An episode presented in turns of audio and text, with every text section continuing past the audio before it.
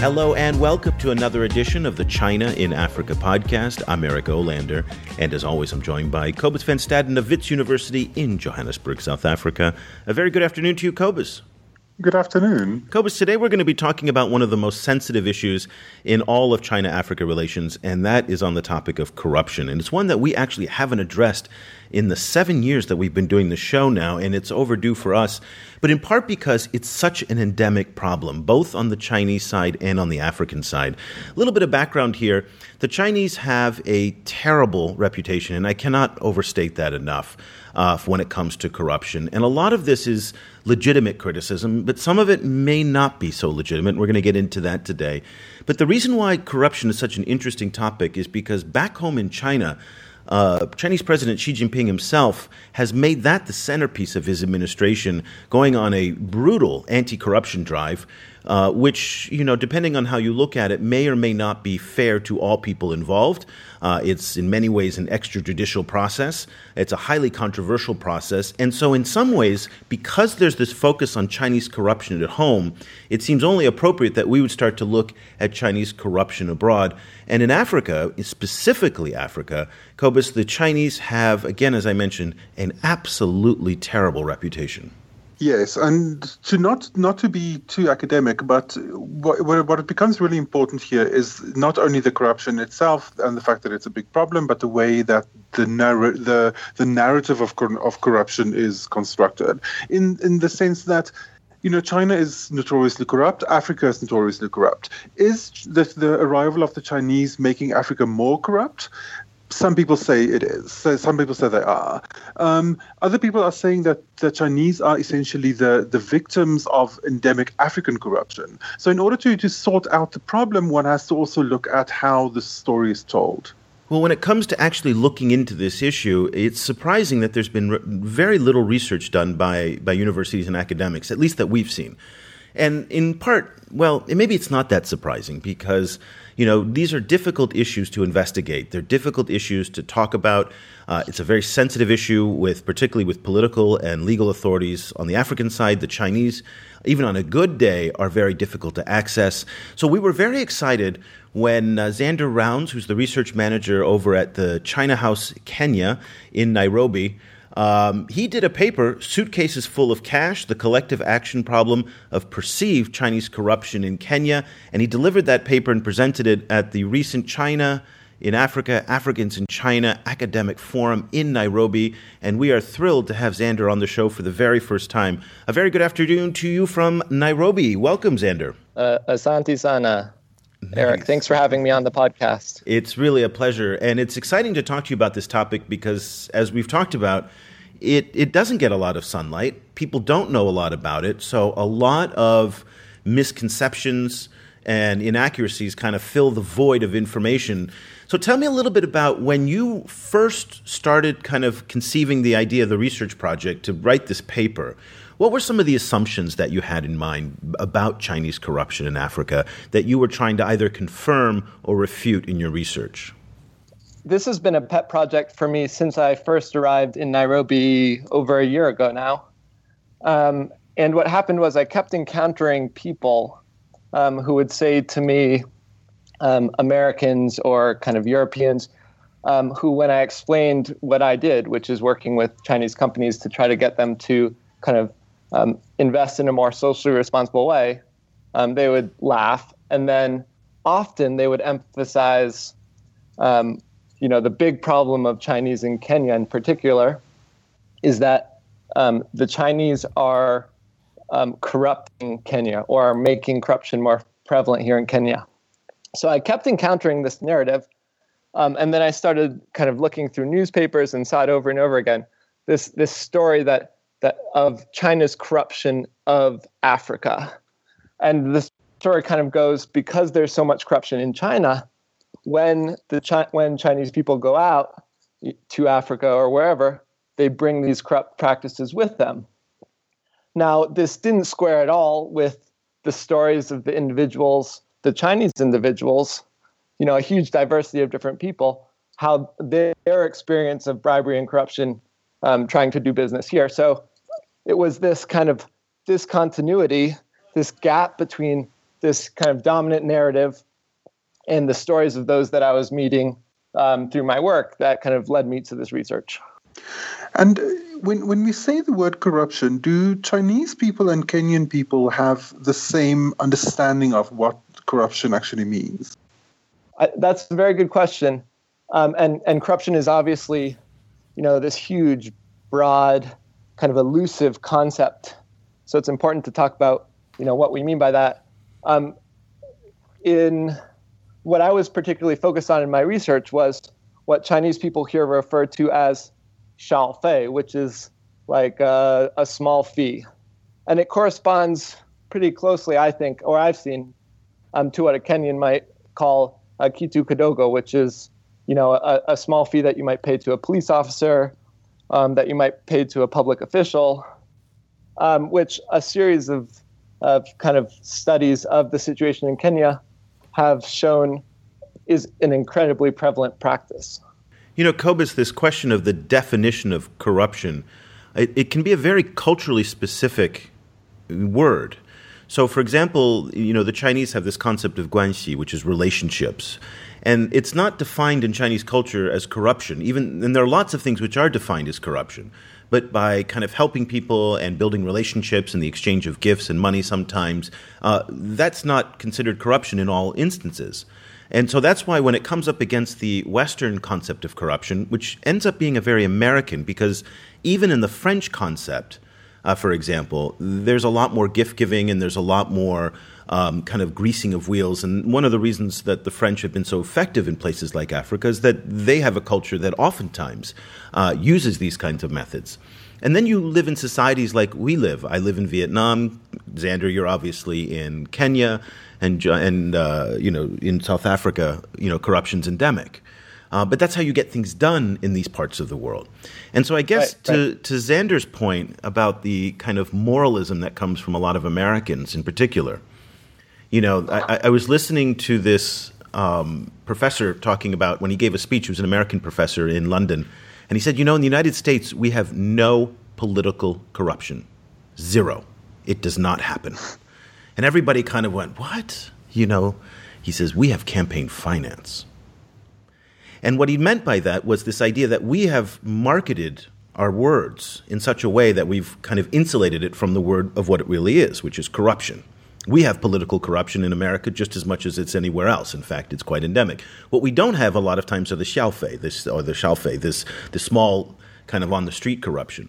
So I guess, you know, Zander, this idea of both the cultural relativity of corruption combined with the actual definition of it, how did you kind of deal with that in your paper? And it's, again, we're doubling down a little bit on what Kobus was asking you, but I'm just curious about, you know, the presentation of the actual concept so we can all agree on what a definition is so that we can then search for a solution. Yeah, totally. So I realized basically I needed to focus, and what was really interesting to me was this kind of like, was this everyday fee paying that seemed to be a huge part of the lives of individuals, of Chinese nationals here in Kenya.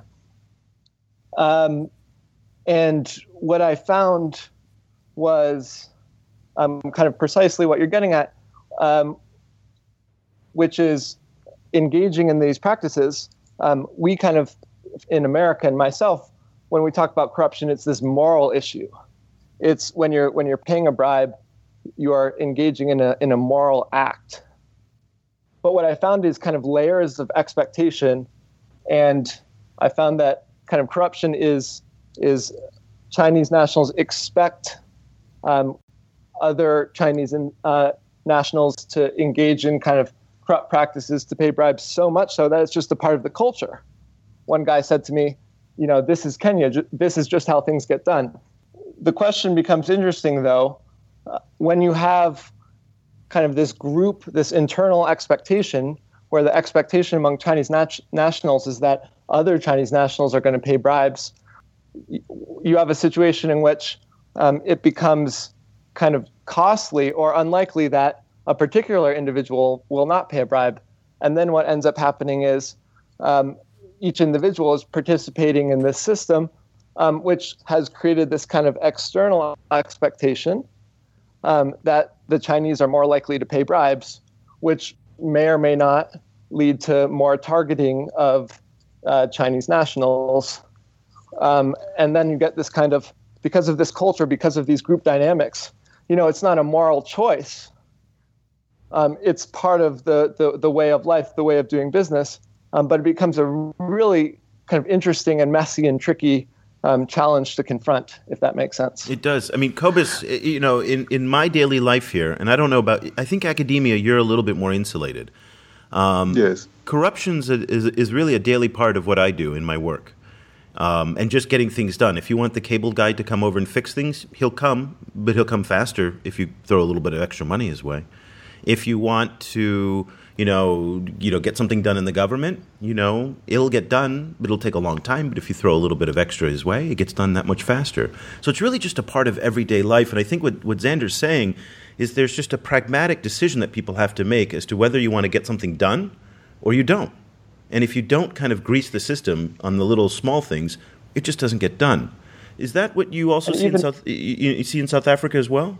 Yes, I think it is part of life in South Africa, but I think in South Africa it's frequently, I mean, in my experience, it's frequently somewhat more confined to particular areas in life. So, for example, the traffic police in South Africa are notoriously corrupt, and people get pulled over for, you know, very, very often, and then it is almost explicitly stated that, you know, kind of that if you pay something, then they'll let you go. Otherwise, they might cause problems for you. So that is, you know, there are particular areas, and I think, as far as I understand, in business and in property, some of those issues also exist. But, you know, kind of, I think it becomes worse the bigger the company is, and maybe not necessarily on the same kind of like day-to-day basis as us in some other countries in exactly the same way. So it's interesting, you know, Zander, that we're hearing about the situation in South Africa. Clearly there's a corruption problem in Kenya as well. And so then let's put the Chinese in this context. What did your research find after you interviewed, I think, 25 interviews with Nairobi-based Chinese managers about their experiences with corruption? Let's get to the bottom line about kind of what you found from those 25 different interviews. Really what I found are two things, and maybe small things, but kind of they have big implications for if we're thinking about how to change things. The first thing is Chinese nationals in Kenya, and there's a huge diversity of those. I can't overemphasize that enough. There are all different types of Chinese people here doing all different types of things, but I'm going to kind of group them together for the moment. They often embody, they are often kind of participating and kind of in this system, and they are paying small fees, sometimes in really sketchy ways. But they also are often playing at the same time, you know, a slightly different role. They are also kind of victims of this. And people who are kind of entrusted to work on their behalf end up taking advantage of them. And there are kind of lots of people felt that they were, they expressed feelings of, that I've been extorted by, you know, police officers and tax officials and whatever. So that's the kind of first finding. And the second finding is because among the Chinese community, paying bribes is expected behavior. There's also this perception, and I started talking about this a little bit, but there's this perception that there is no choice but to pay bribes. The tricky thing is, as I mentioned before, is in doing so, because of this expectation, Chinese people end up paying bribes and contributing to this kind of expectation that in the Kenyan community that Chinese people are more willing to pay bribes, which may actually lead to more targeting of Chinese people. So those are the two. So it's kind of a different way of looking at the problem of corruption. And how does this impact on their actual business? You know, are they losing money because of all of these bribes that they have to pay? Totally, particularly for some of the kind of small and medium-sized kind of private enterprises. You know, one woman said to me, "It just doesn't make any sense. I pay all of my taxes. I keep good." You know, records and everything like that. But because of how vague the tax code is, whenever the officials come, they're able to kind of find a problem and then I have to pay a bribe, and it's really hurting me.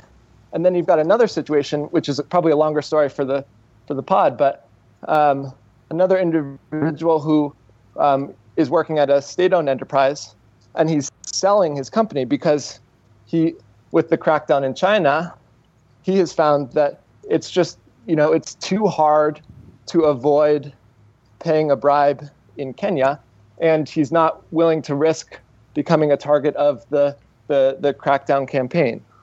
And which is an interesting example. And the crackdown campaign has a very long arm. There's a program called Skynet. No joke for those of you who like the Terminator.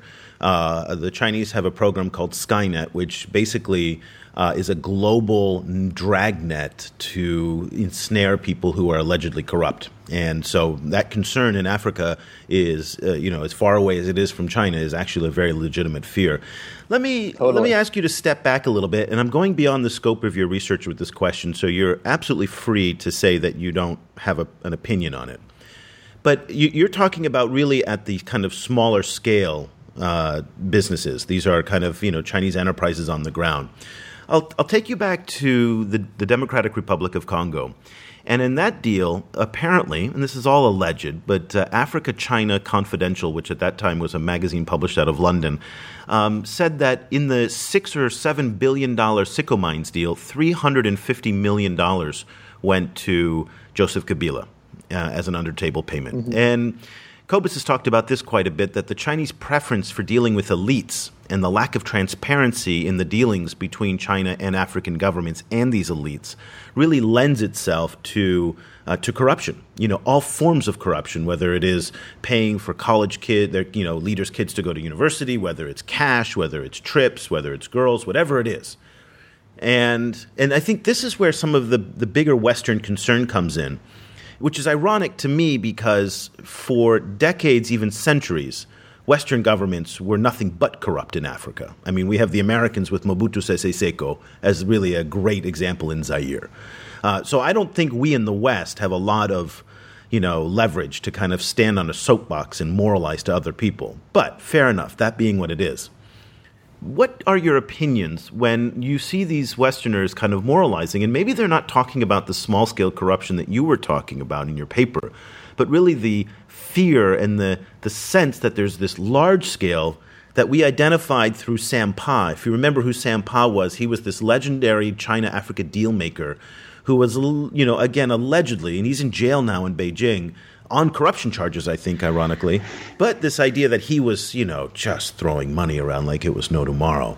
So can you talk a little bit about the kind of state level and any opinions you might have on that and this kind of huge corruption that is maybe involved with the natural resource deals, the oil deals, the mining deals, and the hundreds of millions of dollars that allegedly flow to the coffers of state leaders?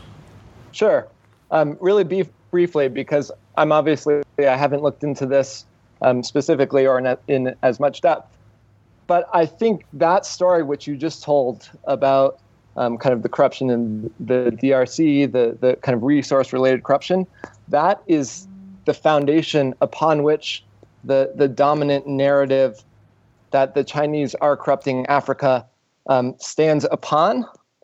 I guess my only point would be that ends up getting applied to all Chinese people, even if it's only certain companies or certain individuals who are engaging in this ways.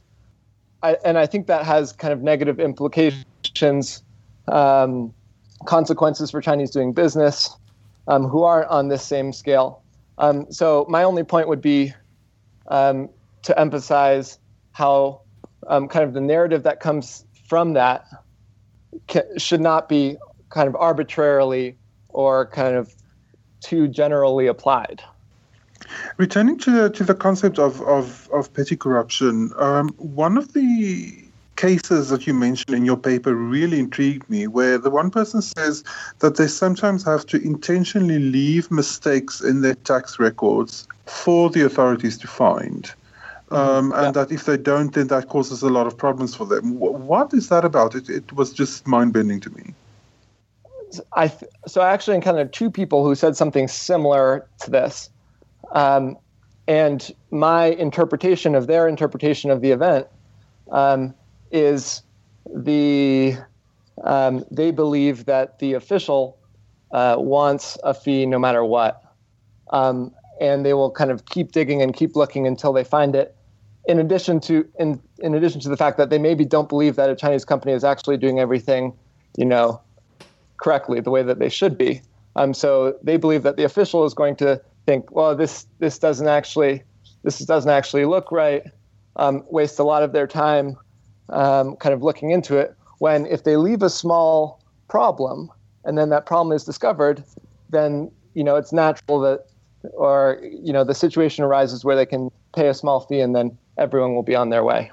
So let's kind of step back and take a look at what you found, which is that the label and the accusation is not entirely accurate. Of course, some Chinese in Africa or in Kenya, according to research, do engage in corrupt practices, but they're also the victims of corrupt practices as much in many ways. Right. Right.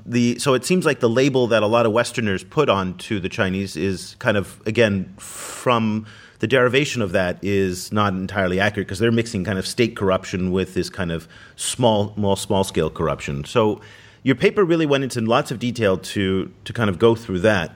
I'd like to talk about solutions and if there anything can be done. And, and again, all three of us live in very, very corrupt societies where this is an endemic problem, a daily problem. It's a burden on business. It's a burden on government. Government oftentimes is the actual facilitator of it. So the very people that you would want to enforce anti-corruption are oftentimes the most corrupt, whether it's the police Exactly. or, public administrators. So I guess, my question to you in a place like Kenya, with people like the Chinese who come from societies where corruption's rather common, can anything really be done? I mean, really. If we're looking at corruption in the way it's often conceived, if we're reading it as a problem in which you've got a good guy and a bad guy, and the good guy can't adequately monitor the bad guy, so the bad guy takes advantage of the situation and steals to his own benefit, and that harms other people, which is how the problem of corruption is often viewed. What you do is you maybe make it easier for the good guy to monitor the bad guy, or you increase the costs and the risks for the bad guy so that he changes his behavior. But if corruption is, as you've described it, Eric, endemic, systematic, the people who would be addressing it are themselves engaging in it, that's not going to completely solve the problem. I think that there are solutions, and they're more complex, and they're more messy, and they're more difficult. And basically, I can only speak to the kind of the Chinese situation, but part of the reason that you have the expectations, the layers of expectations that other Chinese people pay bribes, that then leads to Kenyan authorities perhaps targeting Chinese nationals, is because it's hard for Chinese nationals to kind of change the group expectations. It's hard for one individual to change group expectations. What you need is collective action. You need people kind of working together. So you have a situation where if all of the Chinese nationals here in Kenya were to trust each other, were to kind of be able to communicate really well, were to be able to work together really well, then they might be able to bear the shared costs of not engaging in corrupt practices, maybe, or at least to a certain extent. Listen, if that's your best hope, that is never going to happen. Right. Bottom line, the Chinese will never. I mean, just like any group, there are so many complexities in that in those relationships, and just because they're ethnically or nationally bound to one another, they don't get along. And that totally. But what you do get when you're thinking about the problem in this way is a different series of potential strategies, potential solutions. Not one of which will work on its own. But maybe if you're doing, instead of focusing on, I'm going to limit the ability of a Chinese person to do business in Africa, which is the recommendation that flows from one conceptualization of corruption. Maybe instead maybe I'll try to create a space or an opportunity in Kenya, for example, to build trust between, and I know it's not going to be an easy thing, but to build trust or communication channels between Chinese nationals. To give a very specific example, one of the reasons that Chinese so often, Chinese people here tend to so often pay bribes to tax officials is because they often don't understand the tax code. And so they get into problems, and then to get out of those problems, they end up paying a bribe. Now, what I have found is there's a huge discrepancy among Chinese nationals, which is unsurprising given the heterogeneity of the communities here. There's a huge discrepancy in knowledge about what the tax code actually contains, and what you're actually supposed to pay and what you're not. So if you were to organize a series of trainings for Chinese nationals to kind of attack these discrepancies, to kind of bring up everyone's knowledge about what the tax code actually is, what you're actually required to pay, maybe there will be less errors, and maybe there will be less bribe paying, and maybe this will kind of move the expectations in a different way. Maybe not. But you get my point. You get a whole series of different potential strategies to go at this. Kobus, let me put a proposal your way, and you tell me if you think it'll work. The only place where I have seen systematic corruption remedied and fixed really well is Hong Kong. Hong Kong in the 1970s and 80s was controlled largely by the triads, and these are the organized criminal syndicates, and it was one of the most corrupt places anywhere in the world. And the British colonial government created something called the ICAC, which is the Independent Commission Against Corruption. And what they did is they gave it almost unlimited powers that were entirely separate from the rest of the government. They could go in without a subpoena, and they could investigate, they could arrest, they could try, and because they had power outside of the political establishment, they were incorruptible. And that was the idea, was building this commission that was filled with clean kind of people who were vetted very, very carefully, and gave them an enormous amount of power, and that got the corruption out of the system. And to this day, Hong Kong stands, well, maybe not quite as good as it did, but it stands as a better place to do business, and they really ridded the system. Can you ever imagine something like that happening in parts of Africa?